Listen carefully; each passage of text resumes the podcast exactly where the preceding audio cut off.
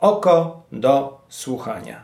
Dzień dobry Państwu, tutaj Maciek Piasecki. Witam się z Państwem z mojego mieszkania, gdzie nagrywam podcast Oko do Słuchania. Wyjątkowo nie w naszym studio, ale już e, przez jakiś czas tak pozostanie. Jest ze mną wirtualnie przez komunikator Anton Ambroziak, e, który pisze o, dla Okopres o wielu bardzo ciekawych sprawach, e, natomiast jego specjalizacją e, są sprawy s, społeczne.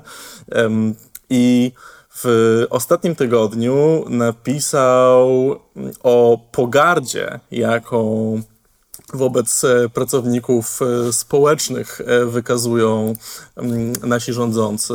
Natomiast ta pogarda nie jest skierowana tylko do jednej grupy pracowników, tych pracowników, którzy są na linii frontu, którzy są nam najbardziej potrzebni w tym trudnym momencie. Anton, czego się dowiedziałeś, jeśli możesz nam powiedzieć? No, wiesz co, ta y, relacja y, rządzących do pracowników i na pierwszej linii frontu i tych, którzy jakoś cierpią ze względu na lockdown, ona nie jest taka zero-jedynkowa. Mamy kilka takich y, nieprzyjemnych kwiatków, jak postawa na przykład byłego ministra zdrowia Konstantego Radziwiła, dzisiaj wojewody mazowieckiego, który właśnie, tak jak pisałem w tekście, wobec pracowników pomocy społecznej wykazał się skrajnym brakiem empatii i zrozumienia, bo wtedy, kiedy apelowali o to, żeby nie być obciążanymi obowiązkami, które do nich nie należą. To znaczy, żeby nie musieli chodzić do osób objętych kwarantanny i robić im zakupów, wynosić śmieci, co jest niebezpieczne, szczególnie w momencie, w którym nie mają żadnych środków ochrony osobistej. Z tego co wiem, do dzisiaj pracownicy pomocy społecznej nie mają żadnych środków ochrony osobistej. Wiemy, że brakuje ich też w ochronie zdrowia, więc co dopiero mówić o innych placówkach e, opiekuńczych czy, e, czy pomocowych. Wtedy, kiedy apelowali do Konstantego Radziwiła o interwencję i do innych wojewodów, Konstanty Radziwiłł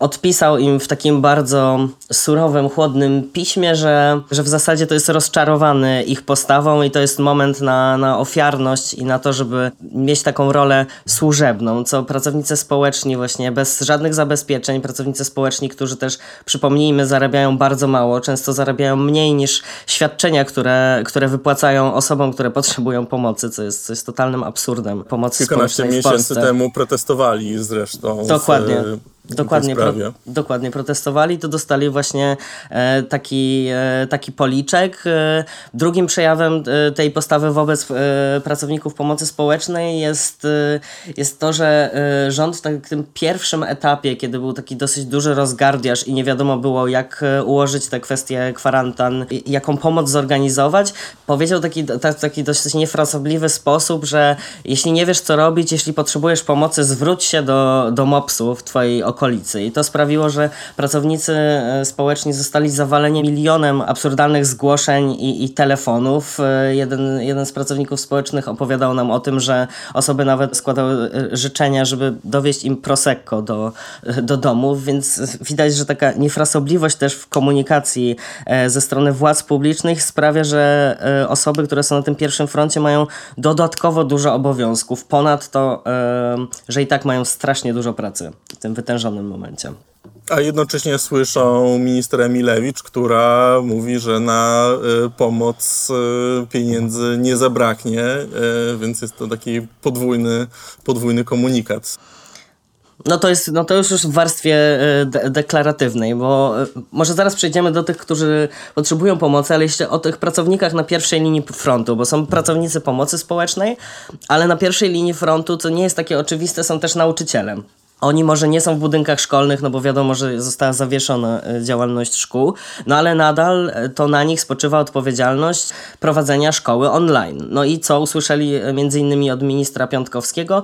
Usłyszeli, że właśnie w tym momencie mogą w końcu pokazać, że są także dobrymi pedagogami i dobrymi nauczycielami, a nie, że tylko potrafią strajkować. No to też w oczywisty sposób jest policzek dla nauczycieli, którzy pracują w wiecznym braku i też w wiecznym braku wsparcia ze strony rządzących. A jeśli chodzi o taką warstwę przepisów i rozporządzeniową, która też mogłaby być wsparciem dla, dla nauczycieli, to tutaj również e, w zasadzie komunikat, który płynie z lektury tych wszystkich dokumentów, można sprowadzić do jednego zdania. Jesteście zdani sami na siebie jakoś sobie radźcie. Jakby Ministerstwo Edukacji Narodowej chciało wprowadzić polską szkołę w XXI wiek, ale wiadomo, że nauczyciele nie są do tego przygotowani. Nikt ich nigdy nie przygotowywał do tego, żeby uczyli w trybie zdalnym, a pomocy w zasadzie nie dostali.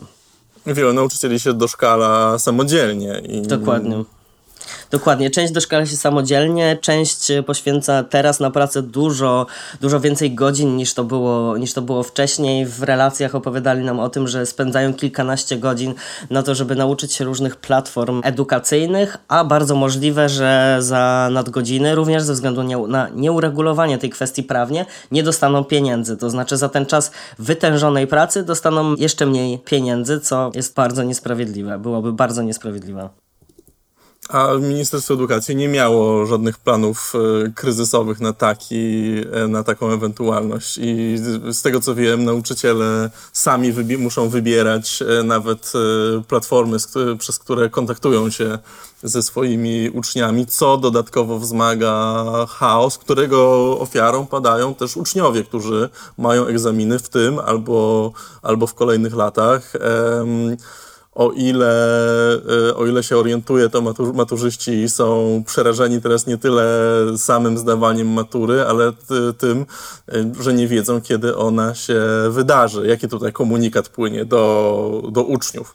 E, w tym momencie nie płynie żaden komunikat. Rodzice i, i, uczniowie są przerażeni, bo nie są w stanie a rozplanować sensownie e, materiału, to znaczy nie wiedzą, czy mają się przygotowywać na egzaminy, które dla ósmoklasistów powinny się zacząć 21 kwietnia, a dla maturzystów powinny zacząć się 4 maja, czy mają może trochę więcej czasu, a może tych egzaminów w ogóle nie będzie i rekrutacja będzie przynajmniej dla uczniów szkół podstawowych będzie się opierała tylko na konkursie świadectw, a to znaczy, że jeśli na, tylko na ocenę ocenach, to być może należy je poprawiać, a jeśli je poprawiać, to jak to zrobić w trybie zdalnym, skoro ministerstwo naciska, żeby realizować podstawę programową, ale wiadomo, że w takich warunkach polowych, partyzanckich, z którymi mamy teraz do czynienia, jest to bardzo trudne, więc tych znaków zapytania jest y, bardzo dużo. Ministerstwo jest lakoniczne w swoich komunikatach. Ostatnio usłyszeliśmy od y, rzecznika rządu, ministra Dworczyka, że być może dowiedzą się ósmoklasiści, czy mają egzamin przed świętami, a być może po świętach. No jest to kolejne bardzo aroganckie... 50% szans. Dokładnie, po prostu ciągnijmy zapałki i zobaczymy, co z tego będzie.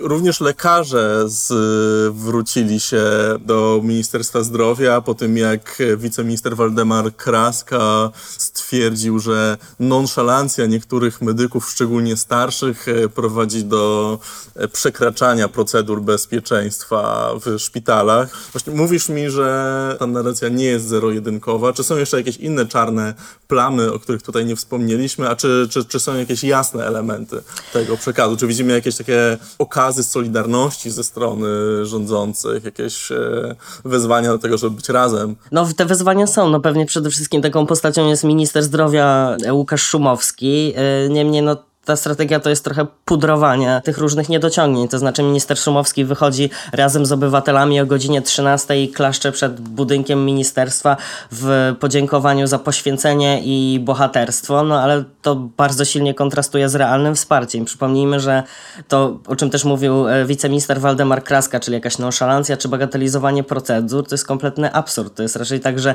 lekarze są od kilku tygodni pozostawieni również sami sobie. To znaczy, nie mają środków ochrony osobistej osobiste, a w momencie, w którym szpitale próbują same te środki osobiste załatwiać, to jakimś dziwnym trafem Agencja Rezerw Materiałowych przejmuje, przejmuje te środki i potem sama rozdysponowuje e, je pomiędzy placówki, czasem w takiej e, dziwnej liczbie, jak na przykład 5 na placówkę. Nie wiem, co mo mogą zrobić, może zrobić personel medyczny z pięcioma maseczkami i pięcioma kompletami rękawiczek e, ochronnych. Wydaje mi się, że wystarczy to na plus minus godzinę, a może jeszcze mniej. No i też zakażenia, do których dochodzi w placówce placówkach. Przypomnijmy, że tydzień temu aż jedna szósta zakażeń w Polsce to byli medycy, to był jeden z najwyższych odsetków e, w Europie.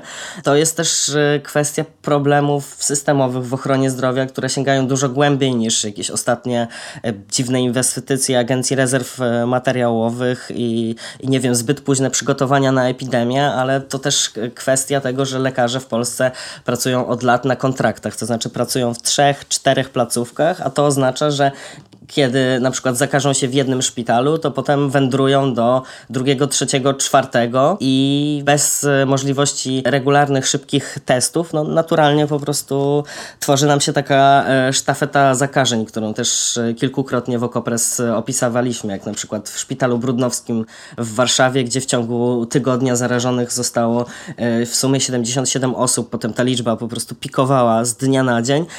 Wśród tego połowa osób to był personel medyczny i w ogóle też warto powiedzieć, że personelu medycznego w Polsce brakuje, szczególnie brakuje, e, brakuje pielęgniarek, e, no więc tutaj jest dużo systemowych problemów, na które można powiedzieć, że klaskanie nie wystarczy. To, czego oczekiwaliby pracownicy opieki zdrowotnej, no to oczekiwaliby wsparcia finansowego i to wsparcia takiego, które pozwoliłoby im utrzymać szpitale rentownymi, tu mówię już o dyrekcjach szpitala, ale też e, wsparcia finansowego w postaci podwyżek. Apelowały, apelowały o takie dodatki, między innymi pielęgniarki.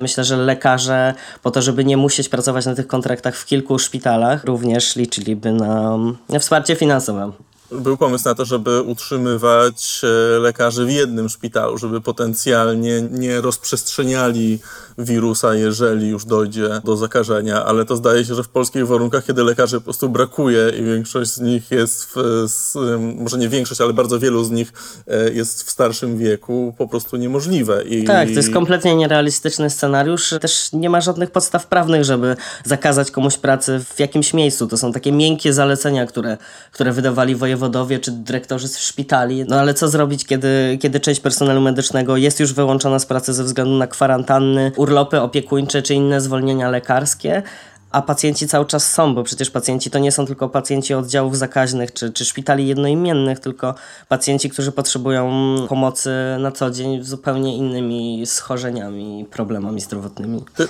obserwowałeś protesty lekarzy i lekarek, obserwowałeś protesty pielęgniarek, pielęgniarzy i powiedz mi, czy gdyby wtedy tamte postulaty e, zrealizowano dzisiaj, uważasz, że bylibyśmy w lepszej sytuacji, bylibyśmy lepiej przygotowani na E, walkę z COVID-em? No, na pewno więcej pieniędzy z budżetu na, na ochronę zdrowia, czyli 6,5% PKB, jak postulowali na przykład lekarze rezydenci, oczywiście sprawiłoby, że polska ochrona zdrowia byłaby w lepszym momencie, tylko pamiętajmy, że no, nie da się przeskoczyć e, tak 5 sekund różnych ubytków, które, które narosły przez ostatnie lata. Jak popatrzymy na przykład na strukturę wieku lekarzy czy pielęgniarek, to zobaczymy, że mamy wyrwę pokoleniową. To znaczy mamy osoby, które pracują w ochronie zdrowia i mają ponad 50 lat, to jest największa grupa i potem mamy osoby, które są młode, to znaczy adepci, rezydenci, e, pielęgniarki, które jeszcze są na przykład na stażach, ale nie mamy zupełnie osób, które są w wieku 35, powiedzmy 45 lat. To znaczy, że brakuje nam całego jednego pokolenia, no i tego braku nie uzupełnimy w rok, dwa, ale oczywiście musimy iść w tym kierunku, żeby po prostu ochronę zdrowia, ale nie tylko ochronę zdrowia, tylko wszystkie zawody, które są zawodami użyteczności społecznej i publicznej, żeby je dowartościować, bo teraz najlepiej widzimy, co by się wydarzyło, gdyby zabrakło lekarzy, gdyby zabrakło pracowników pomocy społecznej, gdyby zabrakło streetworkerów pracujących z osobami w kryzysie bezdomności, gdyby zabrakło nauczycieli i nauczycielek, ten system by się bardzo szybko posypał. Właśnie wspomniałeś o, o osobach, które są teraz w sytuacji bez miejsca e, do życia, o, o osobach, które, które im pomagają. Jak to wygląda z Twojej perspektywy? No to wygląda koszmarnie. Wydaje mi się, że to jest w tym momencie największa luka systemowa. Tak jak e, opinia publiczna pochyla się na przykład nad osobami, które są w domach pomocy społecznej, gdzie wiemy, że też jest dramatyczna sytuacja, to znaczy brakuje personelu, który byłby w stanie e, pomóc osobom, które w jakiś sposób utknęły w tych, w tych instytucjach opiekuńczych. Tak ten system system wsparcia dla osób w kryzysie bezdomności jest jeszcze mniej przygotowany i w zasadzie opiera się głównie na akcjach charytatywnych, na organizacjach pozarządowych, które same nie mają za dużo środków na to, żeby, żeby z tym problemem sobie poradzić. E, wojewodowie wydali mm, po trzech tygodniach dramatycznych apeli ze strony tych, którzy pomagają osobom w kryzysie bezdomności, wydali zalecenia, które mówią o tym, że że osoby w kryzysie bezdomności mogą zostać e, w placunkach opiekuńczych na dwutygodniową kwarantannę, ale ci, którzy się nie dostaną, w zasadzie pozostają w tym momencie na ulicach i tych miejsc brakuje. Warszawa na przykład przygotowała 100 dodatkowych miejsc dla osób w kryzysie bezdomności, gdzie mogą przechodzić dwutygodniową kwarantannę, ale już z samych statystyk Ministerstwa Rodziny wynika, że tych osób, które na, żyją na ulicach w Warszawie jest 1500. To, to oznacza, że, te, że ta pomoc jest niewystarczająca. Też e, takim pierwszym, pierwszą rzeczą, której doświadczają osoby w kryzysie bezdomności, to brak e, żywności, to znaczy jest takie realne widmo głodu dla tych osób bo wiele organizacji pomocowych wycofało się z wydawania posiłków, bo niewskazane jest gromadzenie. Są oczywiście takie, które to robią, ale tego jedzenia jest po prostu znacznie mniej. E, nie ma też już e, ludzi na ulicach, których można poprosić o pomoc. E, zamknięte są dworce, galerie handlowe, w których można było się ogrzać, poprosić o wrzątek, poprosić o coś do jedzenia, więc tych miejsc pomocy jest coraz mniej i wydaje się, że, że osoby w kryzysie bezdomności są zostawione same sobie, ale same sobie są zostawiani też ci, którzy im cały czas starają się pomagać. Rozmawiałem ostatnio z Adrianą Porowską, która jest prezeską Kamiliańskiej Misji Pomocy Społecznej i prowadzi w Warszawie jeden z ośrodków wsparcia mężczyzn akurat w kryzysie bezdomności. Mówiła, że wszystkie materiały do, zabezpieczające e, dostają w zasadzie od od ludzi po, po, dramatycznych apelach, że brakuje im po prostu środków do dezynfekcji, nie mają e, maseczek, wszystko muszą organizować sobie sami i same. I oczywiście to wspaniałe, że, e, że społeczeństwo się mobilizuje i oddolnie e, po prostu robi, tworzy sieci wsparcia, no ale jednak wymagalibyśmy, żeby w takich kryzysowych sytuacjach jak epidemia państwo działało. Natomiast państwo debatuje nad tym, kiedy i jak przeprowadzić wybory. Anton, dziękuję Ci bardzo za opowiedzenie tego naszym słuchaczom. E, dziękuję. dziękuję Państwu za wysłuchanie nas. Zachęcam do czytania tekstów e, Antona i nie tylko na temat kulisów politycznych e, obecnej epidemii. Zachęcam Państwa również do przy wypełnianiu PIT-u wpisania w rubrykę, tam gdzie wybieracie na co przekazać 1% właśnie Fundacji Ośrodek Kontroli Obywatelskiej, który jest wydawcą e, Okopres. Za tydzień zapraszam do wysłuchania podcastu Agaty Szczęśniak i żegnam się teraz z Państwem. Bardzo jeszcze raz dziękuję i życzę przede wszystkim dużo zdrowia. Dużo zdrowia.